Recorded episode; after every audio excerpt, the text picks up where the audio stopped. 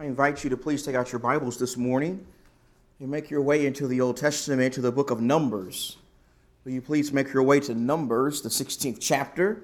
We're going to read some verses out of Numbers 16 to start our lesson. As you turn there and get ready to study, let me just say, so good to see all of you this morning. It's a blessing to be together in this place, to worship God, to do the things we've been doing today, to sing, to pray, to give, and now we're going to study. We're going to study from the Word of God. And we're going to begin with Numbers 16 and the first three verses, where the Bible says this. Now Korah, the son of Izhar, the son of Kohath, the son of Levi, with Dathan and Abiram, the sons of Eliab, and On, the son of Peleth, sons of Reuben, took action. And they rose up.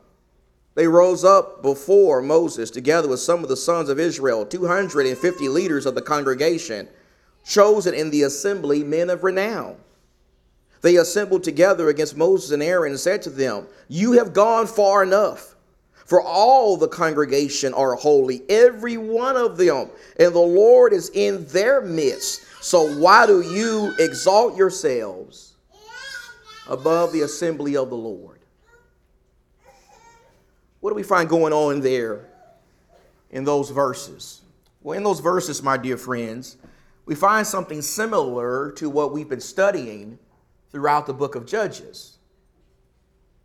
We find another dark moment in the history of the nation of Israel. We find another case of rebellion and wickedness and disobedience to God. We actually find some people in Israel rebelling against their leaders. They're rebelling against their leaders. They're rebelling against the leadership of Moses and Aaron. And I really want you to picture this in your mind. I want you to picture this in your mind. I want you to picture in your mind the nation of Israel in the wilderness, and 250 men come before Moses and Aaron. That is more people than what we have in this room right now. 250 men come before Moses and Aaron, and they're not happy. They are not happy campers. In fact, they are angry. They are furious. They basically come to Moses and Aaron and they say to them, "We have had enough of you. We've had enough of you. We've had enough of being under your leadership. We've had enough of being under your authority. Why should we follow you any longer? Why should we listen to you any longer? You're not better. You're not any better than the rest of us. You're not any holier than the rest of us. We're just as holy as you are. We're just as capable as you are. We're just as important to God as you are. Why do you exalt yourself over the assembly of the Lord?" You see, these people are rebelling against the leadership of Moses and Aaron.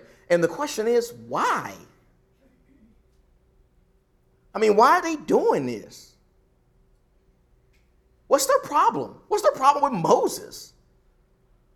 What's their problem with Aaron? Why are they grumbling? Why are they griping? Why are they rebelling against their leadership? Well, since we don't have enough time this morning to read this whole chapter, let me just quickly give you two big complaints that these rebels have on this occasion. First, let me suggest that based on what the text goes on to tell us, some of these rebels felt like Moses was power hungry. Yeah, you heard me say that right. Moses, the man who sacrificed it all in Egypt to lead God's people. Moses, one of the humblest people that we can read about in the Bible. There are some people in the camp who think he's power hungry. They think he's full of ego. They feel like he has arbitrarily set himself up and set his brother up to be leaders in Israel. This guy Korah especially seems to feel slighted because his family wasn't chosen to be the priest. A lot of these people feel like Moses is power hungry. But then in verses 12 through 14, we learn that some of these guys also don't feel like Moses has been a really good leader. They don't feel like he's been a good leader of the people. They don't like his leadership. They don't like the fact that he has brought them out of Egypt and now they're wandering in the wilderness. They don't believe that he has done a good job and they could do it better. They rebelled against the leadership of Moses. And here's the question. The question is, what is Moses going to do? How's he going to respond to this? How's he going to respond to these 250 guys who come before him and want him out as a leader? Well, Moses, being the very godly and humble man that he was, he proposed this. He proposed that they let God decide. He said, let's let God decide. Let's let God decide who he wants to lead his people. That's what Moses does. That's his proposal in verses 4-7. And when you drop down in the text, you see that the next day in verses 31-35, that's exactly what happened. God acted on Moses' proposal. As this rebellion was only getting larger and stronger, God ordered the people away from the tents of the rebels, and he unleashed his judgment. He unleashed his wrath. He poured out his wrath. He caused the ground to open up and swallow these rebels alive. He put this rebellion down in a very powerful way, and you would think that after witnessing all of that, the people would have learned their lesson, but they didn't. They didn't learn their lesson at all. When you drop down to verse 41, you see that after this event, the people continued to give Moses and Aaron a hard time. They continued to grumble. They continued to gripe and complain. Some of them even blamed Moses and Aaron for what happened to the rebels, and God responded to that. God responded to their griping by sending a plague throughout the camp of Israel that killed 14,000 people. Until it was finally checked. This is another dark time in the history of Israel. And the question is, what can we learn? What can we learn from this very dark moment in the history of Israel? What can we learn from how God deals with these rebels in the wilderness? Well, I believe that the main lesson we learn from these rebels in the wilderness is God wasn't pleased with their behavior. God wasn't pleased with their conduct. God wasn't pleased with them rebelling against the leadership of Moses. God especially wasn't pleased with this guy named Korah. You see Korah there mentioned in verse 1? This guy Korah that's mentioned there is a very interesting guy. He's the one who seems to start this rebellion in Israel, and believe it or not, but he's actually related to Moses and Aaron. He's actually their first cousin. He is close kinfolk, and he does some very evil things in this chapter. One thing he does in this chapter is he plays the part of an armchair quarterback. You know what an armchair quarterback is? An armchair quarterback is this. An armchair quarterback is when someone criticizes a real quarterback from their lazy boy.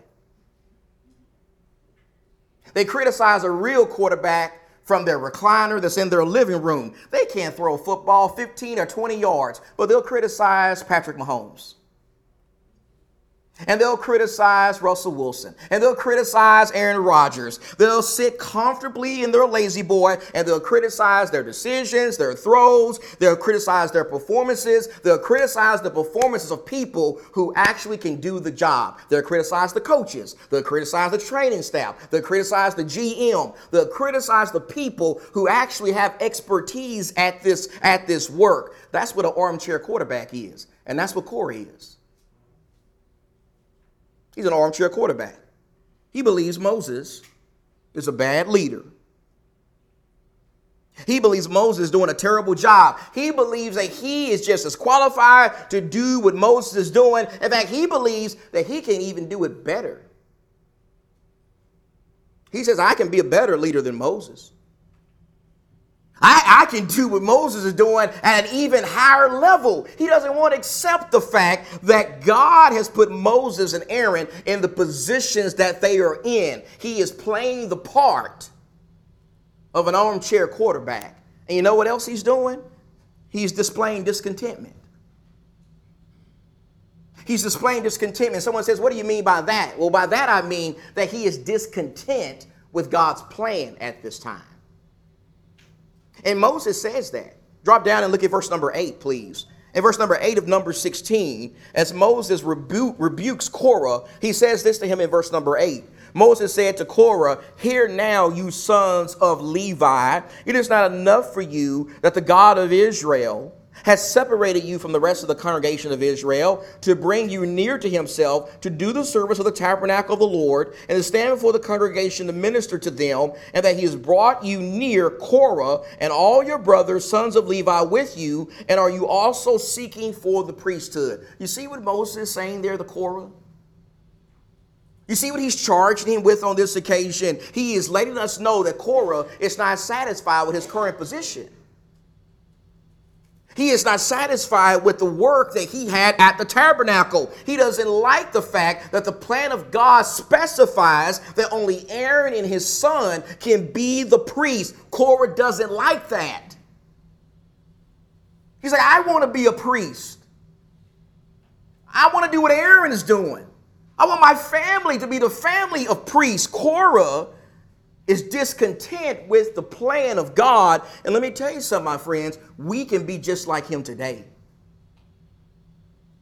Korah has a spirit of discontentment, and we can also have a spirit of discontentment. In fact, whenever we add to the qualifications that God has for elders in the church, that is exactly the kind of spirit we have. We have the same spirit as Korah.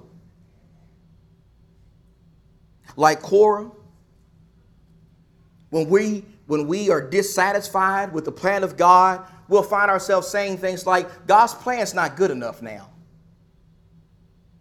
God, I know what it says in 1 Timothy 3. I know what it says in Titus chapter 1, but that's not good enough. God, you've missed some qualifications. God, I know a little bit more about what it takes to be an elder than you do. That's exactly the kind of spirit that we can have when we go beyond the family qualifications God has given, and the teaching qualifications that God has given, and the character qualifications God has given. When we say things like, well, I think he needs to be this age, or I think his kids need to be this age, or I think his kids should have been Christians for this long, we're being just like Korah, being just like him. We're not content with what God has said. We're not content with God's plan. We think we know better than God about this matter. And so Korah is displaying a spirit of discontentment with God's plan, and the result of that is he forms a faction. He forms a faction. Instead of going to Moses in private with his complaints, instead of seeking to be unselfish and praying about this and rehearsing in his mind all of the good things that God has done for them through Moses, you know what he does? He stirs up a bunch of people. He stirs up a bunch of people. He voices displeasure to a bunch of people. He complains. He gossips. He organizes a mutiny. He organizes a large group of people that he has influence with to be on his side so he can remove the current leadership. He forms a faction to rebel against the leadership. And brothers and sisters, when he does that, you know what he really does? He rebels against God. You see, by rebelling against Moses and Aaron, what Korah is really doing is he's rebelling against God. And I know that because the verse says so. Drop down to verse 11. In Numbers 16 and verse 11, Moses goes on to say to Korah, therefore you and all your company are gathered together against who? Against the Lord. You're gathered together against the Lord, but as for Aaron, who is he that you grumble against him? Moses says that what was really going on here is Korah and these rebels were rebelling against God. Someone says, well, how are they rebelling against God? Well, think about it. God was the one ultimately responsible for putting Moses and Aaron in their leadership positions. God was the one who had called Moses. God was the one who had called Aaron. God was the one who had appointed these men to their responsibilities. That means that when they griped against them, they were griping against God. When they complained against them, they were complaining against God. When they rose up against them, they were rising up against God. And the result of that was the judgment of God. It was the wrath of God. It was God killing them in a horrifying way. God was not pleased with the conduct of these rebels. And my dear friends, that same thing holds true today. That same thing holds true today, even in the church. Even today in the church, God is not pleased when we rebel against those that he puts in positions of authority. Now, that would include a lot of different people. That would include people in government, right? That would include teachers, principals, parents, husbands who have the responsibility to lead their families in the ways of God, and shepherds and elders. Elders in the local church. You see, as a church with 4 elders right now, and very soon we're going to be appointing some more elders, we got to make sure that as we go into this, we avoid having the spirit of the rebels in the wilderness. We got to make sure that we avoid having the spirit of Korah and doing the actions of Korah. We got to understand that if we're not careful, we can be just like them. You can be just like them. I can be just like them. I can be just like them. Like them, I can be a complainer. I can be a griper, a grumbler, a gossip. I can participate in ungodly criticism towards the leadership. I can form a faction. I can divide this church. I can split this church. I can be loud and rally the troops and attempt to get a bunch of people on my side. I can bring my leaders a lot of grief and a lot of stress. I mean, can you imagine all of the grief and stress that Moses and Aaron are under on this occasion? Can you imagine that? I mean, you and I both know that Moses has already had a pretty stressful life up to this point, right? I mean, think about it. He's had to confront the most powerful man in the world at this time, the Pharaoh of Egypt, on numerous occasions.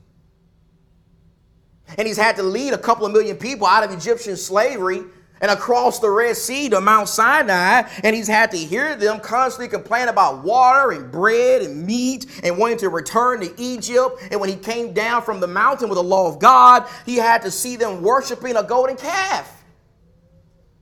He had to see them participate in idolatry and breaking their covenant with God. And there was even a time when these people tried to kill him because he had faith that God would bless them to take the promised land once the spies returned. And there was even a time when his own brother Aaron and his sister Miriam, they tried to usurp his authority and rebel against him. And God had to get involved and put that down. Moses has gone through a lot of stress. A lot of stress on this occasion, and this only adds to it. It only adds to it. And I'm reminded of a scripture. Will you go in your New Testament to the book of Hebrews, please? I'm reminded of a scripture in Hebrews 13 and verse 17. We want to consider this passage a couple of times before we close this morning. In Hebrews chapter 13 and verse 17, the Hebrew writer says this. He's talking to Christians here. And he says in Hebrews 13, 17, obey your leaders and submit to them. Why? For they keep watch over your souls as those who will give an account. Let them do this with joy and not with grief, for this would be unprofitable to you. So what do we see there in that passage? Well, in that passage, we see that as Christians, we can do to our leaders what Korah and the rebels did to their leaders. From this passage, we see that we can bring grief and stress to our leaders. In fact, that's exactly what we do. Whenever we gripe and complain and we're selfish and we gossip and form factions and rebel and try to undermine their influence in the church. we do the same thing. And so here's my final question. Here's my question. How can we avoid that? How can we avoid being like these people in Numbers 16? How can we avoid not being rebels in the wilderness, but being rebels in the church? Well, let me give you three things to think about. Three things to think about very quickly. First, we can avoid being like these rebels in the wilderness by submitting. By submitting. Are you still in Hebrews 13:17? I want you to notice two words in the beginning of that passage. Look at two words there. It's the words obey and submit. Do you see those two words coming from the Holy Spirit? Obey and submit. Obey and submit. Those two words, obey and submit, are critical words. They are words that when you look them up, they carry the idea of yielding. We are to yield to our elders. Yield how? Not yield when it comes to matters of law. Elders don't make law. They don't make law in the church. You know who makes law in the church? The Lord does. The head of the church makes the law. Jesus Christ makes the law. We don't submit to elders in cases of law. They are not to add anything to the word of God. When the Bible says obey and submit here, it's talking about obeying and submitting to them in matters of judgment. Matters of judgment. You see, much of what elders or shepherds do are matters of judgment. It involves judgment. It involves making decisions that are not necessarily right or wrong, but they are matters of judgment. They are areas where God allows them to use their judgment. And examples of this include things like deciding on whether or not we're going to pave the parking lot. Deciding on whether we're going to use Lord's Supper packets or not. Deciding on whether or not we're going to put songs on the slide or not. Deciding on which preachers we're going to support, or whether we're going to have a Sunday evening, or what time Wednesday Bible class is going to be, or when exactly we're going to withdraw from a sinful brother or a sinful sister, or even the process we're going to use to appoint more shepherds. None of those issues are matters of Scripture. None of those issues have anything to do with book, chapter, and verse. None of those issues are black and white issues. All of those matters are matters of judgment. They're judgment calls. They're judgment calls that elders or shepherds are allowed to make, and God says you need to submit to them in matters of judgment. Submit to them in matters of judgment, even if you don't get your way. Even if you don't agree, even if you prefer it be done another way, the Bible says that when it comes to matters of judgment, we are to avoid confusion and division and bitterness and grumbling, and we need to submit. We obey and we submit, not in matters of law, because only God makes the law, in matters of judgment. That's how we avoid being like the rebels. But not only do we submit, you know what else we're supposed to do to avoid being like these people? We need to honor and esteem. And I'm going in my Bible to 1 Thessalonians chapter 5, please. In 1 Thessalonians chapter 5, we're going to come back to Hebrews again if you want to just put a Bible marker there. But in 1 Thessalonians chapter 5 and verse 12, in 1 Thessalonians chapter 5 and verse 12, the Bible says this. Paul says this to the church in Thessalonica. But we request of you, brethren, that you appreciate those who diligently labor among you. Now, here's the key part here. Who have charge over you. Now, let's just know who he's talking about there. These are people who have charge over the folks in this group. Who have charge over you in the Lord and give you instruction. And that you esteem them very highly in love because of their work. Live in peace with one another. Notice how, unlike what was going on with Korah and the rebels, God expects us to constantly think about what our local church leaders do for us.